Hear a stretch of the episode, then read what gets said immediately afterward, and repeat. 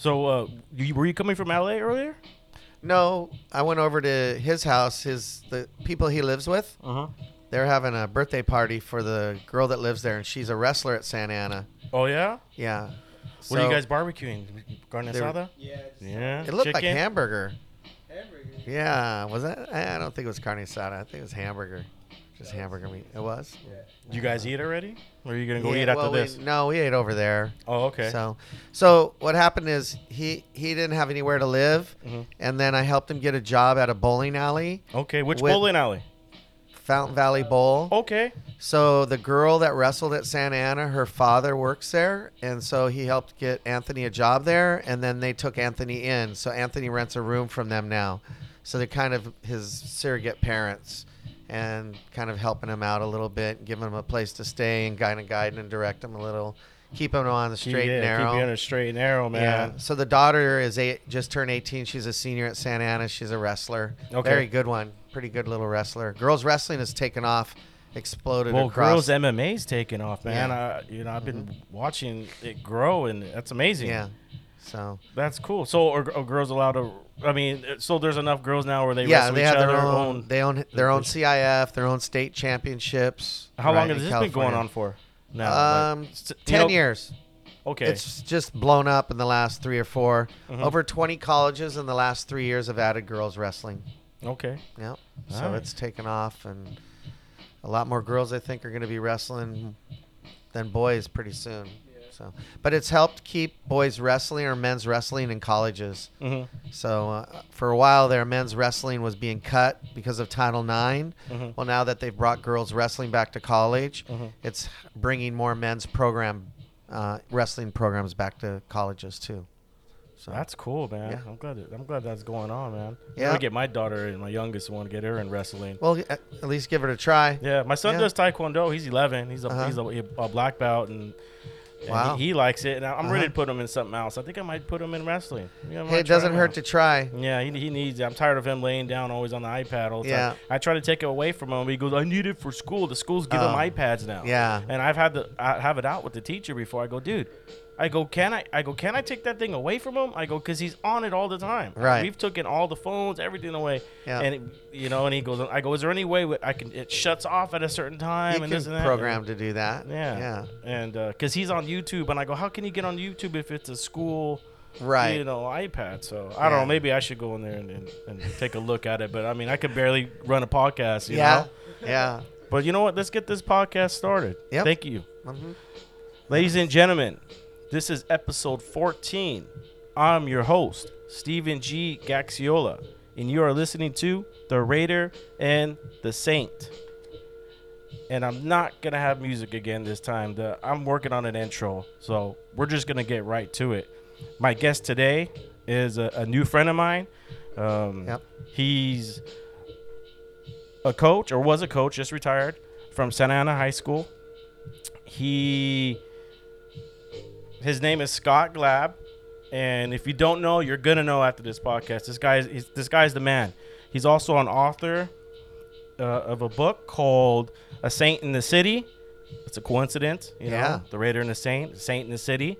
Uh, we linked up. One of my customers uh, knows him, and so uh, we got connected. And he came. He was happy to come over here to the studio and jump on the podcast. So I'm really I'm happy to have you here. I also have one of his. Uh, can I call him a pupil or Wrestlers. Wrestler, One of my ex former- wrestlers. former yeah. wrestler Uh-huh. Anthony? I'm not. I'm not even gonna say the last name because I'm gonna mess it up. Anthony again. Reveles. Anthony Rivelas. He's in the studio. We're gonna get him on the mic Yep. um, in a little bit. But yeah, so he is my guest today, and I want to say, uh, Coach. I, No, I'm excited you. to be here. yeah, this is man. fun. I'm I honored to this. have you here, man. Yep. I, am I'm real excited, Mhm. and I want the people to hear hear your story. I mean, I've, I've read your book. Not all of it. I got halfway through the last No, couple it's days, okay. but it was real. It was real interesting. It's not easy to get through a whole book. Period. yeah. yeah. So, um, I'm finding out a lot of people don't like to read.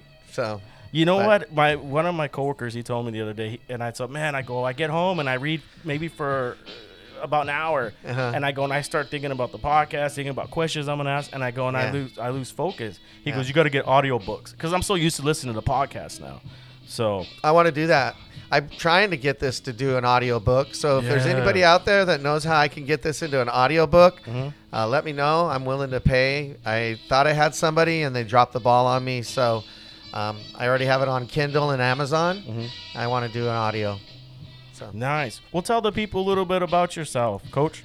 So I originally grew up in Washington State. I started wrestling in seventh grade. I wasn't very good at it. I didn't win a match my first year of wrestling. Well, I won one match, but it was just a scrimmage. It didn't count. Nobody was keeping score except me. So basically, I guess on paper, I didn't win anything. Mhm. But I just kept wrestling through high school, and uh, I found that it did a lot for my character. And I was a small kid, so I needed something to belong to and be a part of. And it became the sport of wrestling. And then I went on to college, Pacific University in Forest Grove, Oregon. Wrestled there a couple years. Transferred to Eastern Washington University and finished up wrestling there and coaching a little bit. But since I was 16, I always wanted to be a wrestling coach and a teacher. Mm-hmm. And so that was the plan. I always knew that was what I wanted to do. So that Mhm. kind of helped me get through college. And when I got out of school, I got uh, very depressed. I was clinically depressed and ended up into a psychiatric care unit. Mhm. At the same time, I was looking for a job and went back to my old high school, and, and they didn't hire me. Uh, so What I. what what? Going back to depression, we were talking earlier. Yeah. I said I, I suffered from depression. I think this is probably the first time I maybe talked about it on the Uh-huh. podcast. I've, I've talked about my addiction and other problems. Right. But one thing that happens when you get off of uh, uh, off of uh, drugs, you know, is you have a mental part, you know, and Mm-hmm. Yeah. depression kicks in. And I suffered from depression, you know, and, and I'm gonna admit that on this podcast now. So that's something that I, I'm gonna. I have a doctor that's coming on. We're gonna talk about depression. But what do you think? What do you think happened with with depression back? then? How old were you when it happened? I was in my early 20s, 23, and then it started getting worse at 24. And as It- I got older, it got worse. What, what do you think Uh, it was? So it was a result of growing up with a father that was an alcoholic. He was kind of verbally abusive, although my parents got divorced at seven years old. The damage was done.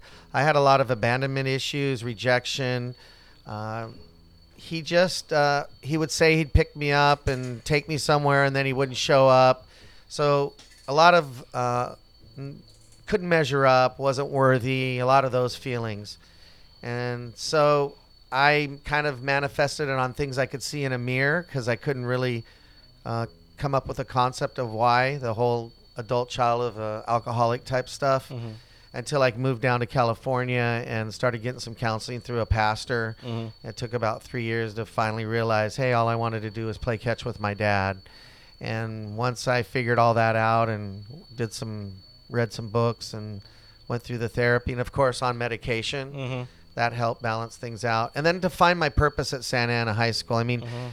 Honestly, Santa Ana was the last place I wanted to work. When they said, "Hey, Santa Ana needs a wrestling coach," I said, "Santa Ana, I don't even like driving through Santa Ana alone. Let work there." but that was a it was there was nothing else. It's kind of funny how God does things. So I walked in and they said, "You're hired," and I go, "You didn't ask me any questions," and they said nobody else applied for the job. So I didn't really knew, know what I was getting myself into because I'm this corn-fed white boy from Washington, and Mhm. I get thrown into this huge Hispanic culture that I had no understanding or concept of, Mhm. and it, there was a steep learning curve for me.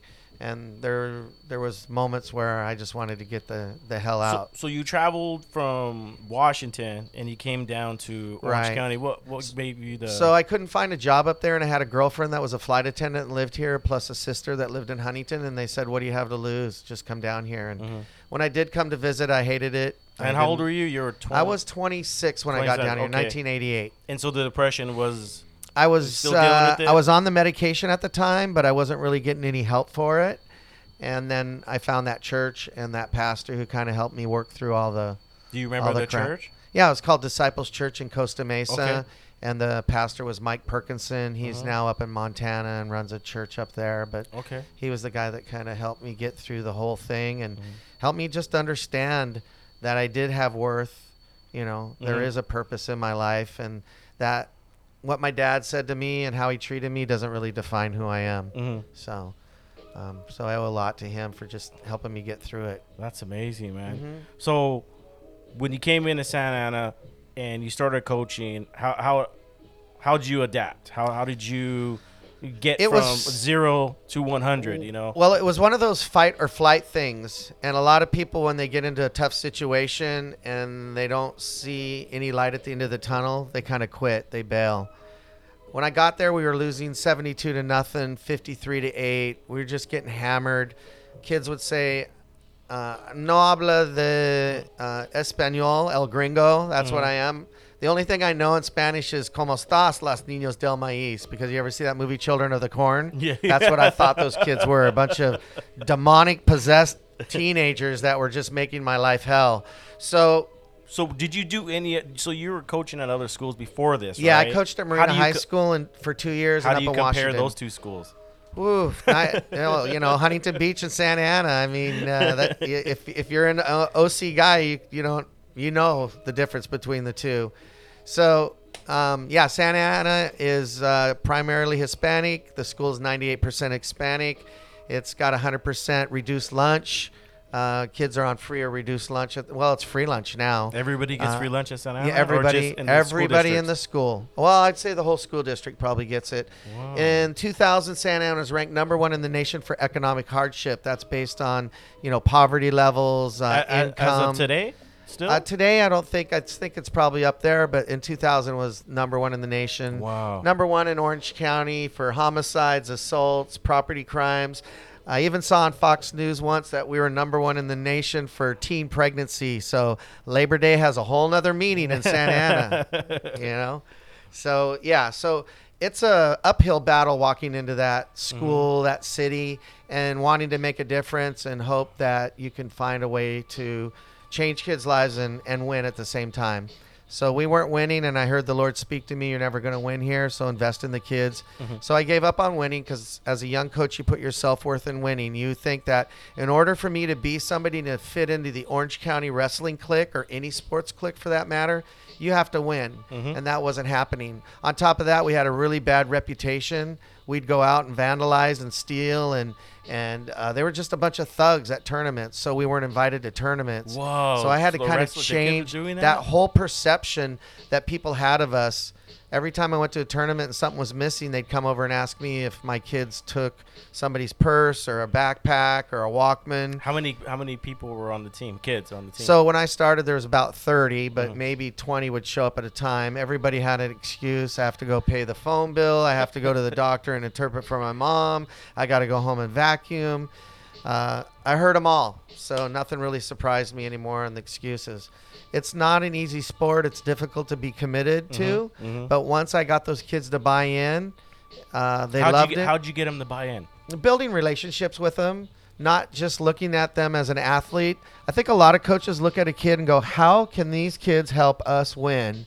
And I had to look at them and go, "How can I serve those kids? How can I, you know, how can my relationship with them benefit them instead of how can they benefit Mm-hmm. You me had in to this look. program?" You had to look at it that way. Right. Mm-hmm. even with this podcast, I I, I go, what am I starting this podcast for? I'm starting it because I want to be a servant. Yeah. I think that I, I Being a servant realized leader. going through everything I've been through Right. is.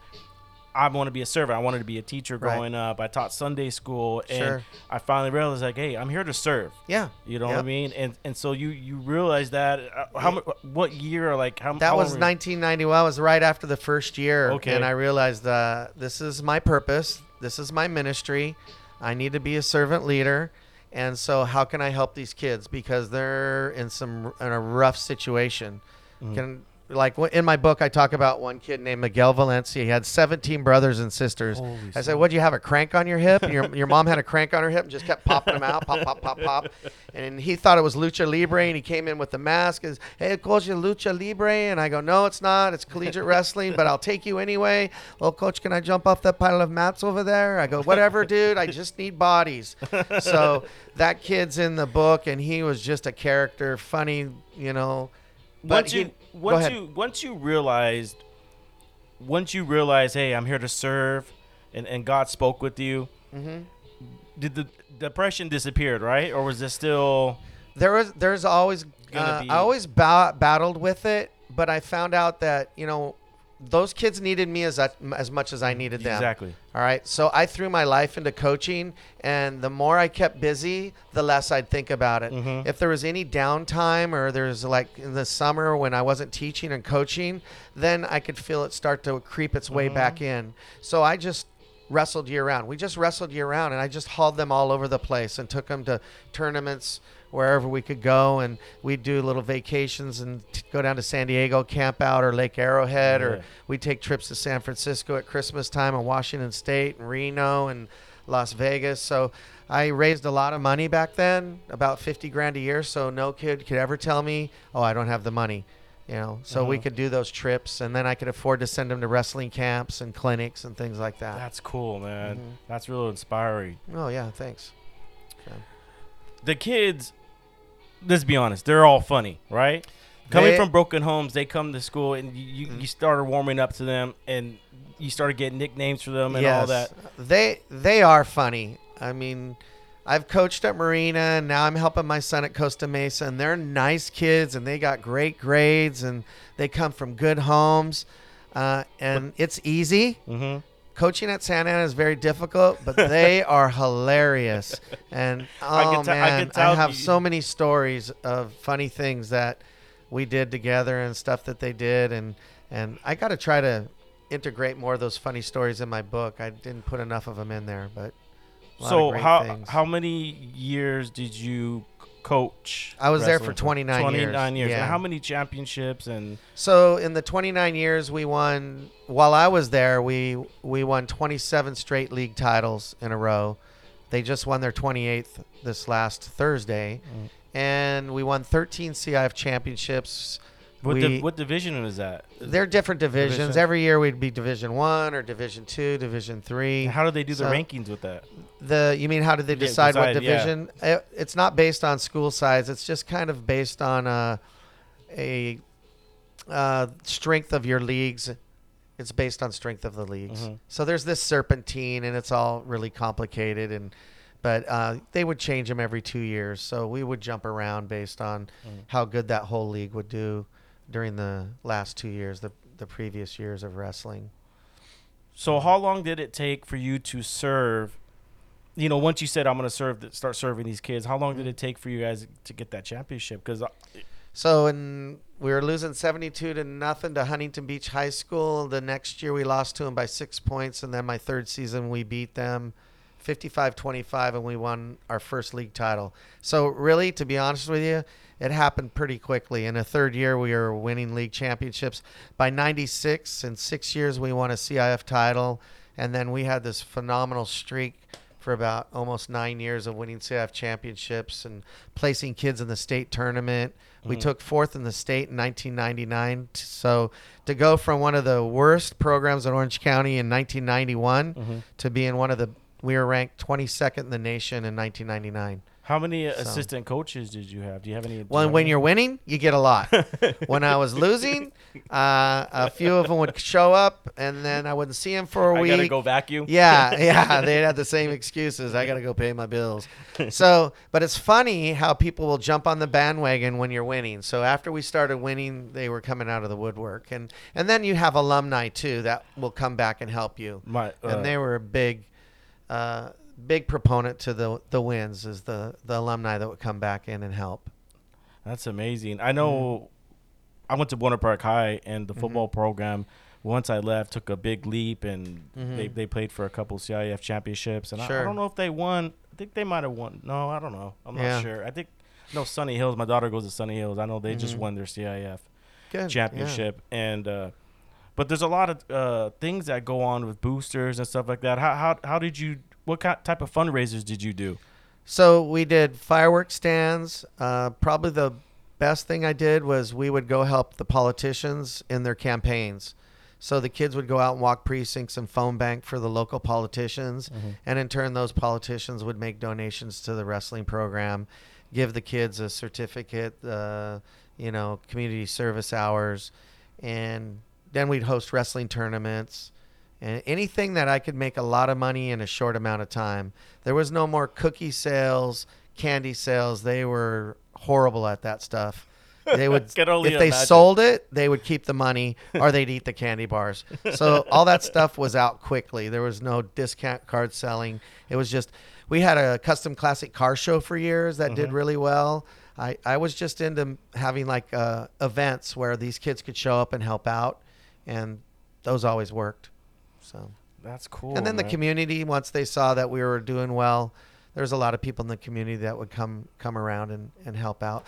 Valencia Jewelry right down here on Fourth Street, they Mhm. were huge uh, contributors to Santa Ana Wrestling. They were former Saints, and so that family made lots of contributions to the team and and helped out as well. So several people in the community would come alongside of us and help. How long has it? Like, how do you feel now? How the community of Santa Ana is now compared to when you first moved in here? I think the community as a whole is a lot better. Mhm. When I used to drive through here, there was boarded up buildings. Just seemed really uh, depressing here. Uh, today it looks a little bit livelier. Mhm. You're seeing down here Fourth Street. There's a lot of businesses. So, I think though that economically, I don't think people have gotten better economically. Mhm. I think they're just as poor today as they were Mhm. 29 years ago. In fact, a lot of what I was dealing with towards the end of my career at Santa Ana was homeless kids. Mhm. Kids that were on their own without parents, or they were living in garages or in a car. It was just, uh, it was really difficult. So so towards the end, people, you started noticing kids are getting being homeless. Yeah, homeless kids without parents, homeless kids with parents, kids living in hotels with family members. And, how so did these kids find their way to school? It- it- Is that perseverance? Is that I because think obviously at that point the government's not going to come or social workers are going to come looking for you know, these kids. I think school was their safe haven. That was where they're going to get their free lunch and their free breakfast, so they Mhm. know they're going to have some kind of meal that day. Mhm. Uh, I think it was just kind of a place of solitude, and the wrestling room was a haven for them. Mhm. And so a kid could find himself showing up at 7 a.m. and staying until 5 or 6 at night. And there's always going to be an adult supervision around or somebody like myself or other teachers at that school that care. Mhm. And then to go home and, I mean, why would anybody want to go home if there's no home to go to? That's true. And some kid, I had this kid named Julio Fierro. He he would go home to a, a garage, and there's no electricity, no heat. He said he went to the bathroom in a bucket. He had nowhere to do his homework. So why would you want to go home to that? You you're gonna stay wherever you can Mhm, stay. mhm. I would leave the wrestling room open maybe up till seven o'clock at night. I would always be the first one there and the last one to leave. So So what gave what gave you the the courage, the the mindset to say, you know what, I think I need to write a book. Oh, so I had a couple friends. A friend of mine that was a teacher there, Daryl Killing. He would always say, "Hey, you got some great stories. You should write a book." And then my uh, doctor, uh, Mitch Watanabe, he comes every year and does free physicals for the kids Okay, and cool. the whole sports program. And he would say, "Hey, you should write a book." So I started jotting things down back in 2000, just kind of taking notes. Mhm. And then I figured out I was a very slow typist. Mhm. So I started recording a lot of stuff and, and hired a ghostwriter for my first edition. And just, and then I put it down for a while because I thought, who's going to want to read this? And I guess you could say the devil is kind of telling me, oh, nobody's going to read your book. Nobody wants to read your book. You don't have anything to say. And then I went to the NCAAs in 2009, Mhm. and some guy was selling a book about wrestling called The Adventures of Mike and Maddie. And I bought it, and it was like a fictional book. Mhm. And I go, oh my gosh, if this guy can do it, I can do it. And so Mhm. I hustled home and and finished writing it and How found long, a how long did it take you to from start Well- to finish to get well, I started in 2001, 2 and finished in 2000. Got my first publication in 2010. It's almost 10 years. Wow. Yeah. It, it How was do a you lot feel? of work. How do you feel being a, writing a book, man? That's amazing. That's a big It- accomplishment. It, feels good, but the hardest part is marketing. As you would know, trying to Yeah. market your podcast. Podcast, yeah. and it's just frustrating because I probably got a good 50 grand tied into this book in the last 15, 20 years Yeah. of trying to promote it and market it and get it out there. And, And We're gonna get it out there, man. I promise you that, man. the thing I did is I um, I want. I was hearing the podcast you were recently on with, with what was that doctor's name? Doctor.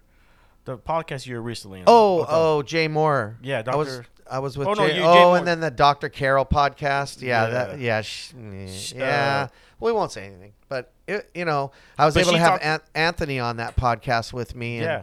I thought it went really well. yeah, Um, we're gonna get Anthony, Anthony yeah, on in a yeah. bit. I'm gonna pick at your Um, brain a little bit more. But I uh, wrote curriculum for my book. So uh, my last year teaching at Santa Ana High School, my principal said I could teach the curriculum in my English class. So now there's curriculum that matches up with the book. What kind of curriculum are you teaching from the book? So it's intrinsic motivation. So Okay. we might Miguel Valencia's chapters on um, making choices. There's one on forgiveness. There's you know goal setting. Uh, you know writing a letter of advice to a friend who's in trouble or not Mhm. making good choices. So there's there's a lot of different uh, lesson plans, and I've had good feedback on it. Mhm. The kids liked it a lot. But it's just a matter of getting it in the right hands or the right textbook company and and just finding the right way to market it and get it out I to was. schools. I was. The one thing the the doctor said on the podcast you were on recently, she mentioned this should be a movie. And, and I had to agree with that. Uh, Mhm. You know, the only thing I agreed with on that podcast was what she said. It should Yeah. be a movie, like a stand and deliver. Sure. You know, and and and I and I see it happening. You know, you just got to keep. You know, Well, in 2003, Nitro from American Gladiators. I don't know Mhm. if you ever remember that Yeah. from the 80s. Yeah. So he read an article about our big dual meet with the Christian School Calvary Chapel. He got a hold of me. We had some things lined up that fell through. I've had a few opportunities, met with a few people, producers here and there. Mhm. It gets rolling, and then all of a sudden it kind of falls. So. Mhm. Yeah, there's people that know about it. There's uh, two or three scripts out there floating around that have it'd been be written. a good Netflix one or So, an Amazon Prime or It's just a matter of somebody or having. it can a- even Disney. Disney should Yeah. book up. They got Disney Plus now. That'd be a good Disney movie too. Yeah, well, we just Mhm. got to find the right person. Yeah, and God's gonna- somebody God's who believes provide. in it. Right. Yeah, Yeah. I, I believe and, it's and that's what I want to use. I want it to be a platform for me to be able to go out and speak to other people and say, you need to be a servant leader. You need to find Mhm. that one kid that's really hurting and needs you to walk alongside of them in that journey they're going on. Uh, so that they can have a little more hope. So that's that's kind of my message in my book. My call to action is mentor somebody that needs mentoring and you know somebody that everybody else gave up on. And Anthony was that kind of kid. Everybody I think in our school was giving up on, and uh, What made you put the certain kids in your book? Obviously, you, you've you've coached hundreds of students. What talk about some Those of those kids in the- particular kids? those kids in the book were the ones that uh, were there when I first got started. Quite a few of them, Mhm. and they're the ones that found some success after wrestling. So I wanted people to understand that even though you might be a, involved in drugs, or you might be a car thief, or you might make really poor choices, or you were a criminal at one time, that your life can change and you Mhm. can have you can have hope and there's something down the road for you and there is purpose and you can become you know whatever you decide you want to become ronnie was the first chapter and he was a punk and he was a car thief and he was a liar and he stole from me. And that whole chapter is about forgiveness but now he's a social worker up in tacoma washington. Wow. he's a strong christian teaches bible study he calls me once a month just to check in Mhm. his life's changed. It's it's he understands that the the circumstances and what he went through, he can use those to help other kids, which he's doing. So, yeah. That's amazing, man. So, how you? What are you doing with retirement? How many years you been retired now? Six months. Six months retired. Yeah. So I'm helping my son at Costa Mesa High School with their wrestling program. I'm trying to market my book and go out and do some speaking here and there. Looking at putting some coaches workshops together and just getting things done around the house. Want to get a kitchen remodel done. Uh, got my hands in um, probably a few too many projects Mhm, and spread mhm. myself a little too thin Mhm. but I just wanted to make sure I was going to keep busy. So I'm waiting on the Lord to just kind of say, "This is what I have next for you." Okay. So, well, what made you being patient. retire? I mean, you see, you, you look like you could have gone. Oh yeah, if I would have stayed till 60, I would have been doing really well financially. I felt the Lord calling me away. I felt it was time. I think uh, it was it, they needed new blood in there. Um, my son was getting into high school. He's 15. I have another son that's 13. The opportunity was there for me to be able to spend more time with my sons, and I thought it's time to invest in my own kids. How old So- are your sons right now? Uh, 15 and 13 okay. and I figured it's time to invest in them and to make sure that they become, you know, men of integrity and, and quality young men and, Mhm. and be good fathers and, and husbands down the road. And I've done that for these kids for the last 29 years. And it's it's time for the young guys to come in and, and take the reins and hopefully, you know, learn from me and pass that on to these kids. So uh, I, it was right. I, I mean, yeah, of course. We all go, oh man, I could make so much more more money if I stay four more years, or you know, I, I gave up a lot, but my wife is a teacher at Loara High School, Mhm. and she's uh, younger. She's still got another 15 years, and so we're we're doing well, and the Lord's blessing me. I'm I'm doing fine financially. I haven't had any issues with any of that. So You know, you you don't get you don't feel uh man. I wish I was you know back there and miss those kids. And, I miss the kids individually, one on one. I really do. It breaks my heart that I'm not around. But in the classroom, I don't miss that because that was just a big fight. Uh, put your cell phone away. Kids are talking back. I don't know if you know this or not, Steve, but there's the, this thing called restorative practices. And so kids are not getting suspended anymore. Uh, they can cuss me out. They can throw crap at me. They can come in with uh, drugs. They can come in high. And now what we're doing uh, is just talking to them because, and then I, I agree, there's a lot of trauma that they face and deal with, Mhm. But there's no consequences for their actions or how they might hurt others or Mhm. cause others not to be able to learn in the classroom. So they're just allowed to come back in the room that period or the next day without any real consequences. So And what are they doing? Just talking to them? talking to them, just having Does a that seem to have any type them. of uh, effect on them, or Um, I think some of the studies that are coming out now are saying, yeah, this isn't really working. It brings uh, teacher morale down because we feel like we're not getting the support. Mhm. We don't have a lot of authority. Mhm. So if a kid just says, F you, Glabb, uh, okay, you know, what, am- what am I going to do? Uh, there, there's, you know, back when you and I were kids, if we told a teacher to F off, oh, we'd be suspended mm-hmm. and then we got some time to think about what we did, Mhm. and then hopefully our parents would give us a nice little Why did they? Why too. did they decide to stop uh, suspending them? So, Obama administration felt that there was um, disproportionately uh, kids of color being suspended more than those uh, you know, of Caucasian color. Mm-hmm.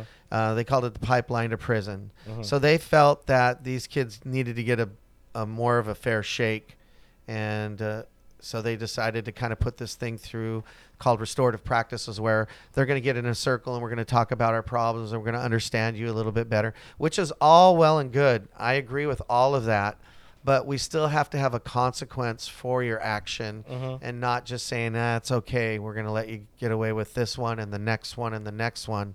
So, uh, tardies, kids are walking in late, 10 minutes, 15 minutes, 30 minutes late into my first period class, and there's no more detention. Just depends on what school. What did you teach? What, what did I you taught teach again? English. English. Okay. Yeah, it depends on what school and what school district you're in, Mhm. but uh, it's by and large it's across the nation. Mhm. I have a principal friend up in Washington and people that are in a. I teach a classes from Concordia University Mm-hmm. master's program, and it's across the country. It's just not California. It's a, it's kind of sweep the nation with this restorative practice So, concept. so the kids are, are not getting suspended. They're going crazy, and you started a, a program called FCA. Yeah. Can you uh, uh, talk to It- the? it's Fellowship of Christian Athletes.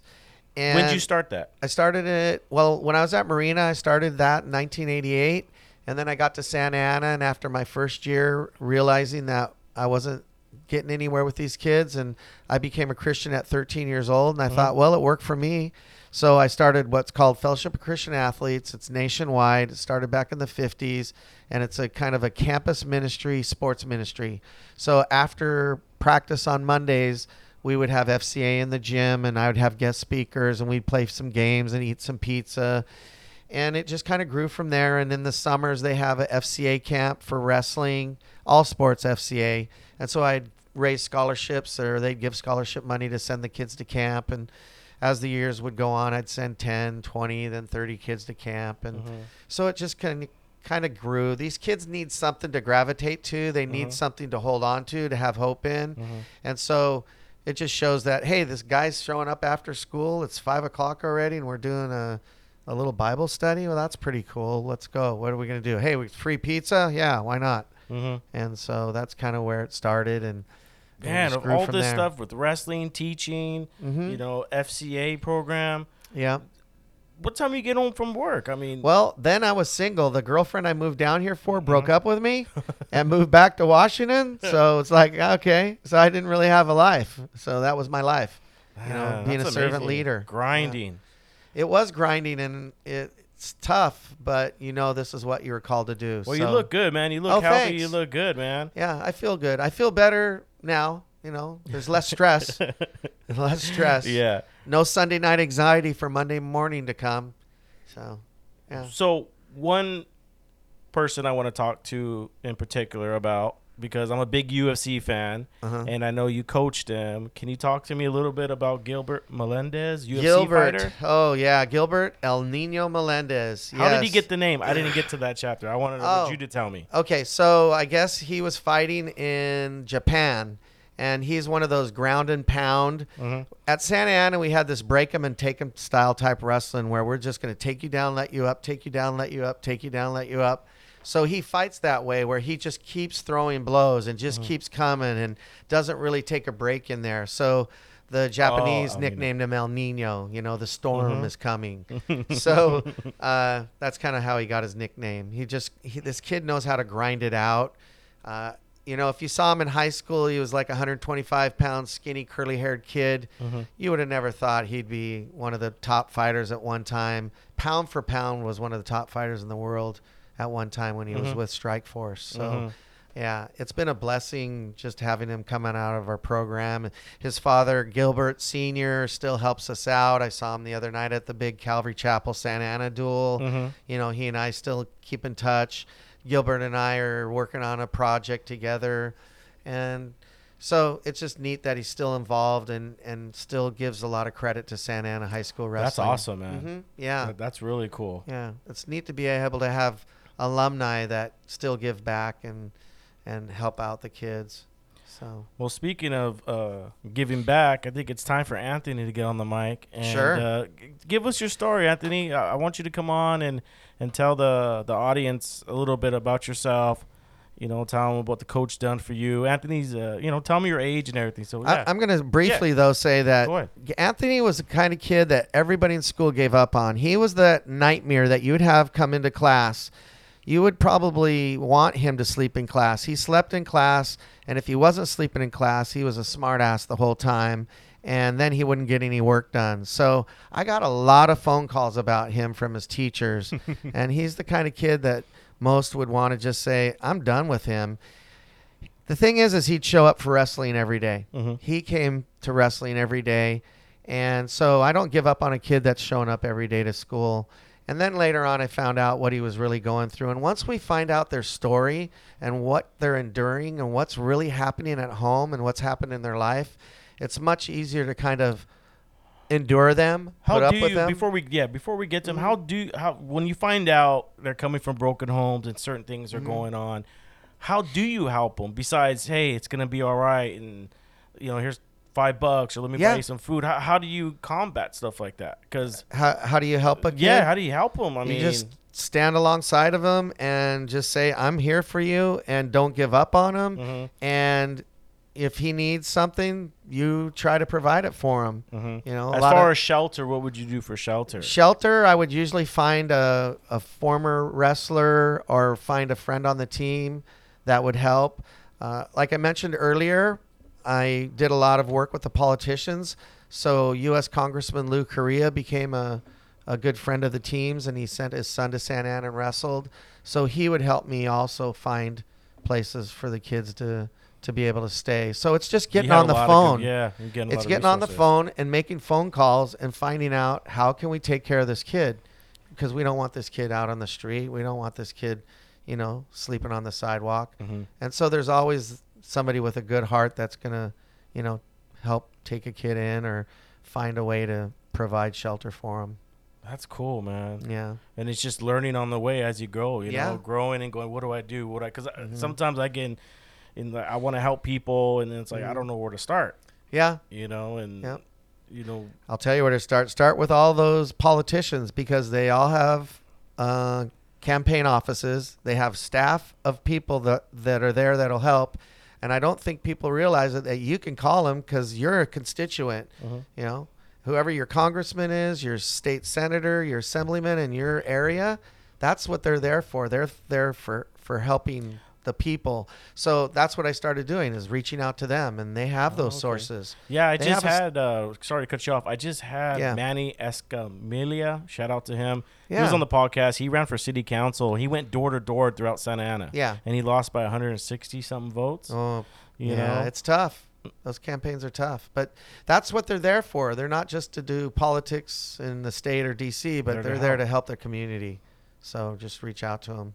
So yeah, we'll get to Anthony yeah, on Anthony, here. come, come on the mic, man. Let's hear your story, man. Everybody wants to hear it. Give us a second, folks. We're uh, switching seats. What's up, brother? Welcome to the podcast, man. Hey, Say what's how's it up to everybody. Hey, what's up, everyone? Make sure, man. Get on the mic, brother. I want to hear your story.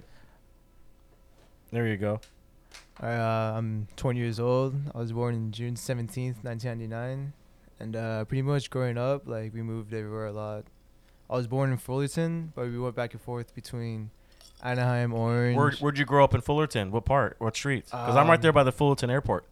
I'm like downtown Fullerton. Okay. Yeah. Yeah. All right. Yeah. Not really where the bars are at, but like more like on the on the ghetto side, you say. Oh, they're off of Valencia. yeah, yeah, Yeah, right I know there, what right you're there. talking about. Yeah, yeah, sorry. I think that's uh, what is that? Tokerstown. I, I, don't, I don't know. yeah, I think that, that's yeah. the gang over there. Um, so what? At what age did you move out of Fullerton? Well, I was just born there. We Okay, kept on moving there. around, and we settled in Anaheim for a while, and then uh, we stayed at Orange, and then I went to kindergarten West Orange Elementary School, Okay. and then we moved back and forth from Orange to Santa Ana, and then I started third grade in Santa Ana, and then ever since then I've just been here. And So how how did you get in contact with with with wrestling and, and Coach Glabb and all that? well, at first I didn't want to do it because like, like I thought it was just kind of gay. Cause Yeah. yeah, you know. But like growing up, I was always fighting. hmm You know, it's just uh, fighting. Was At what age did you start getting into wrestling? At age, I started getting into wrestling at You're a freshman. yeah, 15 Okay. years old. I was 15. All right. So What happened during those times in high school? What while you were wrestling? What what kind of home did you co- come from? um, well, like it was kind of like up and downs. There was always like bumps in the roads growing up. Like, well, from as long as I remember, it was very hectic. You know, like we got our house shut up on a lot. It was kind of like a trap house. You know. So you And grew up in a trap house? Yeah, pretty much, you know. And then uh my parents kind of got their shit together. Like uh my my pops, well my dad, well I call him my real, he's my stepdad, but he met my mom when I was 2. Okay. So he pretty much raised me. So they both got off drugs and they got their shit together. How old were they when they got off of drugs and everything? Um I don't remember How old was your mom when she had you? when she had me. Yeah. She's like f- about to be 50 and I'm 20 right now. So I think yeah, 30 maybe. 30? Okay. All right. Yeah, and then my stepdad's like ten years younger than her, so Okay. So- So, they turned things around they turned things and around. And then they moved you to Santa Ana. Yeah, we, we got a we got a house. We we rented a house. We lived there for about like ten years, Mhm. and then I started noticing changing when I hit my freshman year. Mhm. So like I started seeing like little patterns here and there, and So they got clean and then they got dirty again. yeah, yeah. Okay. See, like I fig- I kind of figured out that like since my stepdad was a lot younger than my mom, he still wanted to party. Yeah. and my mom was just over it, you know. She just wanted to like support us and stuff. And for a while, they were fighting a lot, always arguing and stuff. How and many then- brothers and sisters did you have? Uh, there's seven of us in all. Wow. Uh, Okay. I'm the middle child. Yeah, there's two younger ones than me. all right. All right. So Yeah. continue. So uh W- Continue on. Yeah, so like uh at one point I realized that uh they stopped arguing hmm and then I was like, okay, that's a little weird. Then I didn't think nothing of it. And then I walked in the room a few times and like it was like really foggy in there, but like there's like no smell, you know. Like Mhm. so I was just like, and I was just looking at their like the way they were acting, how the body hmm language was, and I was just like, damn, dude, they're really back on drugs again. So I was Mhm. like, all right. So uh, when I hit 17 years old, I was like, well, I was like dealing a lot. I was kind of like, I was selling a lot of drugs in school. What kind of drugs are you selling? I was selling like painkillers, weed. How'd you get a hold of the painkillers? I stole them from my friend's mom. yeah, yeah, she had like back problems. What and kind did she have? She had like Vicodin? Vicodin. It was Yeah. Vicodin, yeah. And then like she had a big ass like jar filled with just Vicodin. I was like, what the hell? I was like, hey bro, can I take some of these? He's like, just take them, bro. Like she won't even notice it. I was like, all right. Really? She so- won't even notice it. Yeah. I'd notice we- back in the days if I was missing a big old vial of Well, Vicodins. Apparently she didn't. So I, I just kept on taking them every time she got a prescription filled. So Wow. I was just selling a lot of those. How much were you selling per pill? Like ten bucks, twenty bucks. you know? Dang. Yeah, kids. Yeah. They, they, if they don't know this shit, like they'll buy it off you. You know, like So you started dealing at what, 16, 17? yeah, yeah. Dang. That's when I started needing money, and then like I started helping out my mom a little bit. I started shooting her cash, Mm-hmm. but then like she, I don't know what she was spending on, so You use it on drugs. probably dude most likely.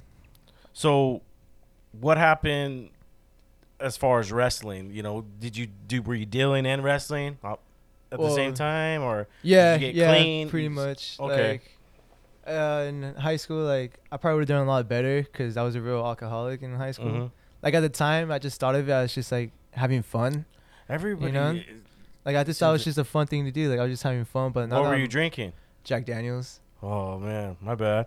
No, I'm drinking Jack Daniels. no, it's right cool, now. man. Yeah, it doesn't no. it doesn't bother me. Dude. Yeah, yeah. Um, Wrestling really helped with my mental part. what did you uh what did you do for uh to get it? Did you steal it? Did Yeah, somebody I buy stole it for you? I would steal it, or yeah, I was mostly just steal it Yeah. most of the time.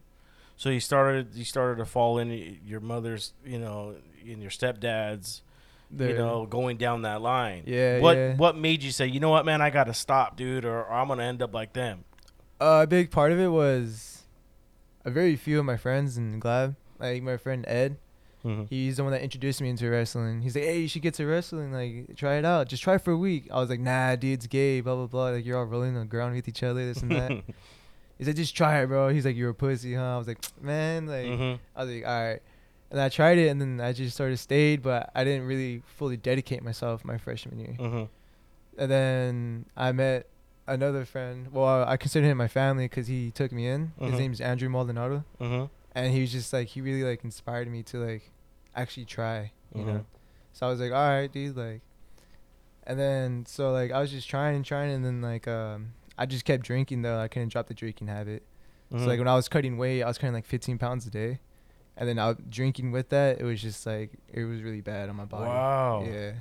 I had a helper of mine, um, you know, because every year we get a, a helper for the busy season, and I always get people that are from the streets that are just looking, you know, for for jobs, just quick cash, you know, just uh, trying to get themselves together. And one season, I had this guy, I forgot his name. He had just gone out of jail.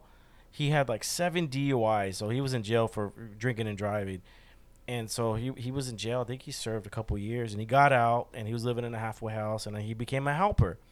And so I, I try to help him. You know, I I pick him up, I take him to my house, barbecue, take him to you know buy him lunch, and one day I caught him. He he he was drinking. And he was yelling at customers, cussing at them, and I was like, "What are you doing? You can't do that." And the busiest day of the year, I needed him to be there, and he wasn't there because he was withdrawing from alcohol. And I didn't know this, but he was drinking vodka. And there was a where I parked my truck. I during this busy season, I pulled a trailer. Well, that trailer, I taught him how to unhitch it, you know, and, and set it down while I'm in the truck sorting my boxes. And that day he would he didn't show up. He stopped showing up. I had to do his part. And as I'm unloading the trailer and I'm looking behind, because you back up against the wall, but it's it's it's not a wall. It's bush. It's a big bush. They're just bushes that cover the cement wall. And I happen to see just little bottles of vodka shots right there. uh, in the, behind the trailer where I parked it every day, and there had to be about sixty empty uh, vodka bottles. He was taking Damn. shots as you know in the morning. We're talking about nine thirty in the morning, and so when you talk about drinking, you know, I mean, I, I know a few alcoholics, man. So you being young, you're able to get off it, right? Yeah, yeah. When's the last time you had a drink? New Year's? Okay. Yeah, All right. You got it under control. Yeah, cause Even though uh, you're not even 21, but we're not going to mention that, you know? uh, yeah, man. Um, so pretty much like after high school now, I'm just like I'm really focused in boxing because my buddy Andrew, he was a Mhm. boxer and he was really good. hmm Thinking about trying to get an MA, MMA or something? Yeah, right now I'm just I'm just focusing on my. You got wrestling background, right? Yeah. Yeah. Where are you boxing at? Uh, TKO Okay. boxing gym. Where- uh, where's like, that located at? Right here in Santa Ana. It's off of McFadden and Center. It's a little like Gym Oh, area. Yeah. yeah. How much do they charge for you to to go over there? You got Um, somebody coaching you, or are you just going? To Yeah, my coach is Hector Lopez. Okay. He's a he's a really good coach. Like he knows what he's doing, but he's a little he's a little rough, you know. Like Mhm. if you can't take like the the verbal abuse or just like, you know, then so well, rest. boxing's not for you. Period. You know. Yeah. Or wrestling. So Coach Glabb got you got you straight. You know, helped you out. Wrestling helped you out. Yeah. What can you tell the people out there that are that are listening that got kids or they know kids that are, are going through what, what you've been through? What what what kind of advice could you give give them? Honestly, like, you're not alone. No, there's like plenty of people who are going through the same thing, or most likely even worse. Cause I met kids who were going through like a whole lot of shit that was completely worse than mine. Mm-hmm. you know, and I've talked to them, and then like, and like next thing you know, like I see them like like graduate high school because I would see kids like because I was going to school my senior year from eight in the morning to eight at night. Mm-hmm. I had 250 credits to make up, and then like the last I needed like I think two more classes. I had 50 credits to graduate, and then I I couldn't complete it on time, so I Mhm. graduated late. But then I saw this kid, you know, I was just talking to him like, "Hey man, like just just get it done, bro. Like the shit's easy, dude. Like a little Mm-hmm. a little kid could do this. Dude. Mhm. Like it's just it's bullshit. You know, you just got to get it done. And then like I just see him just like trying and shit. So I was like, oh wow, like me actually speaking to him actually helped him out. Yeah. You know. You ever thought about being a, a, a coach or maybe? Uh, I I go to Santa Ana a few times to help out. That's cool, man. Yeah, So what are you doing now? How many years have you been graduate? You graduated from? I think it's about like my second year. Okay, you've been two years off. What what what plans have you got besides boxing? What are you doing? Work, school. you know, Uh, keeping you. You got to keep busy, right? Yeah, yeah. Right now I start school February 10th for auto mechanics, and I'm gonna be a welder. Okay. Yeah, so I'm going to school for that, and then I got like a job at Amazon delivering packages and stuff. That's cool, man. Yeah. That's awesome, man.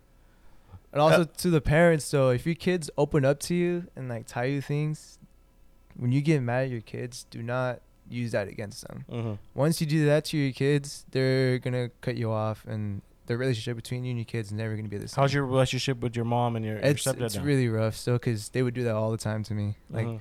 they always be like, "Oh, like why don't you ever open up? Why don't you ever talk to us?" Because the one time that I did do that, and they got mad at me for some little something I did, and they used it against me. Mhm. it's just like the whole dynamic of the re- relationship just changes. Like you feel like you can't trust them certain things anymore, and like it's just, it's just it just changes. You know, you lose that trust. Your How they doing now? Are they still on drugs? You think? Um, I feel like my mom, she's like, iffy. I feel like the, how old she is and like how she got back on it, kind of just like perma-fried her brain. What do you What do you think uh, is the craziest drug out here right now? Meth.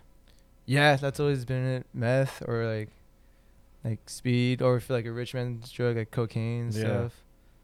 Yeah, meth is the one I've seen meth ruin a lot of lives. And Yeah. I've also seen people come back from it. Yeah, You know, it's it's one of those things. You know, it's it, it, they call it the de- devil's dandruff. yeah, You know, and it, once it gets a hold of you, man, it, yeah, it- man. it's hard to come back. I. I've seen it it do, do to people from beginning to end. You know, like I used to watch my brother just shoot up in his arm in our room. And you shit. shoot meth in his arm? Yeah, Holy dude. Like. I'll watch him do it, and like I'll just like watch him to make sure like he's good. You know, like I was just like, fuck. You sure dude. wasn't heroin? I didn't never heard he could shoot up meth. Yeah, dude. Like Yeah? I just see him do. it. He just like mixes it with water and he burns it on a spoon, Yeah. and it dissolves. And he just like gets a syringe and then he just and it makes it you up. doesn't it get you going? No, meth. he says, yeah, he says that like you feel it right away. You just feel like wired and like you just he'd be like that I feel for like my heart would explode, dude. yeah, dude. My family's kind of crazy, man. They're a bunch of drug addicts and, sh- and shit. How about your brothers and sisters? How they all doing? the little ones? Uh, my little sister talks to me a lot. You know, Mhm. like we go skate a lot. Oh, you like to skateboard? Yeah, yeah. That's cool. That was my thing before. I should get you back on here. I have a, a customer of mine. Her her stepson is a professional skateboarder, Oh, what? and yeah, so I'm gonna have him on the show pretty soon. Uh, shout out to uh, Rudy Moreno. He's gonna be on the podcast soon when I when I get an opening, and you should come over and, and check it out, man. Yeah, yeah, I will. I will. So, is, is their mom and stepdad are they working or what are they doing? um, right now they're living in a hotel still since like, uh, I would say, 2018. Mhm. Yeah, they've just been going hotel to hotel. Dang, that's crazy. Yeah, I just been for a while. I'll just show up just to make sure the little ones are good. How old are the little ones? Uh, my sister, she's 15, Mhm. and my little brother is like nine. Are they going to school? yeah, yeah. I'm, I'm making sure they are like. Dang. I used to give because for a while they stopped going to school, Mhm. and then like I started giving my mom shit about it. I was Mhm. like, "What the hell are you doing, dude? Like, make them go to school. Like, don't f- let them sit in this hotel all day. Like." So they're not even working. Just Oh, my mom recently just got a job. Okay. So uh, I think she just take care of old people hmm again. Yeah. well, you're holding yourself pretty well, young man. I'm proud of you, bro. Yeah. You know what I mean? My dad uh, used to tell me, he goes, if you're gonna do something, do it while you're young. Because when you get my, when you get my age or, or or Coach Glass, man, that energy, that th- drive, it sort of diminishes a bit. Now, I'm not saying a lot, but I'm at my, you know, what I mean, I started this podcast. I'm 39, you know, and it, it was good, you know what I mean. But when you're young, you just have that drive, that energy, just to, to get it, man. So I want I want you to continue doing what you're doing, man. And if you ever need anything, you, you got my I'm gonna give you my information and I got your back, dude. If you even want to come over and just watch the Super Bowl, you're. If you want to come over for the Super Bowl next weekend, you're more than welcome to. You know, my house is always open for people, you know, that, that have gone through tough times or are going through tough times because that's why I started this podcast for is to give information out there to people that you know have never heard you know of certain things. Like I had uh, guys come on talk about kratom, people didn't know about that, and uh, uh, this podcast is here to help people, and I, and uh, and I'm here to help people. So you know, I'm I'm glad you're here. I'm glad you came when when Coach talked about you. I said, man, get you on. I heard you on the prior podcast, so you know you you're part of the Raider and the Saint podcast now, man. This is a family. You know what I mean? You're you're you're part of the family now, and, and I want to thank you for coming on the podcast. Uh, Coach, is there anything else you want to say before we go? Uh, no, I think I said about everything. I just want to reiterate that kids like Anthony need somebody to, you know, believe in them. And although we want to give up on them, Mm-hmm. there were several times I wanted to kick them off the team. But if they just keep coming back every day, you know, you got to Mhm. put up with some of the crap because a lot of what they're going through isn't really their fault. A lot of it's based on the circumstances they're in and who they're living with. But uh, I think if we just become servant leaders, learn to give back, and believe in somebody, that they'll be able to find their way out eventually. Not all of them do, but you know what? I've had a lot of them, like Anthony, that I put a lot of time and effort and invested a lot into, and they just decided that they were going to go the opposite way and continue living their life poorly. But you never know which one's going to change and which one's not. So. Well, tell the people how they can get a hold of you, how they can get a hold of Oh, your yeah. book. So my book's on Amazon. It's A Saint in the City, and it's the second edition. It's A Saint in the City: True Stories of Champions in the Barrio. And I have a website, asaintinthecity.com. I'm on Instagram, A Saint in the City.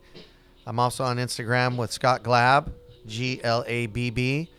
And yeah, if you need to get a hold of me, you can just find me out there, shoot me a message. I'm on Facebook as well. And if there's anything I can do or go out share this story with other kids, if you'd like to take a look at my curriculum that goes with the book, um, yeah, love for you to reach out to me. And I'm open to go speak and share my message anywhere I can. So thanks for bringing me on, Steve. Hey, go, Coach, I And Anthony. appreciate you coming on. I appreciate you, Anthony, man. This has been a really Yep. great podcast, and I hope it inspires all you folks at home. If you can, please refer this podcast to someone who hasn't listened to it and inform them of what we're doing over here in the city of Santa Ana. That's right. And if you guys want to get a hold of me, you can get a hold of me on the Raider and the Saint at IG. or Instagram, or if you want to email me, you can email me, the Raider and the Saint at outlook.com. I also on Facebook, and also have a website that's not up and running, but it'll put you on my Facebook. It's called the Raider and the Saint.com. So just type in the Raider and the Saint. I'm all over. That's saying that I'm out. I love you guys. Alright. You guys have a good week, and I'll see you next week. Oh no, I'm taking next week off for the Super Bowl. I'm gonna relax, but the following week I have uh, I have a very special another special guest coming on. It's gonna be real informative. So I love you guys. You guys have a great week, and I'll see you guys next time on the Raider and the Saint.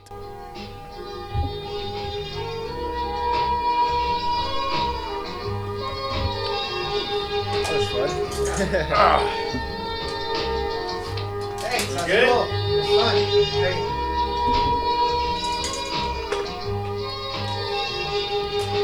It good, man. Yeah.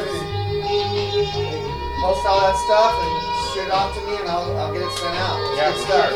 Good job, Steve. Yeah, Thanks. good job, man. I appreciate it. Yeah, yeah. Fun. And let's stay in touch. Yeah, for sure. I'm still recording it. I'll put a little thing after, but you're back.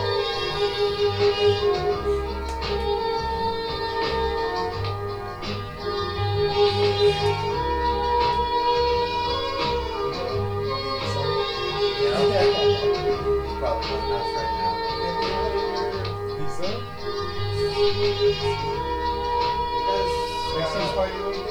Yeah, they do. It's not the kind of birthday party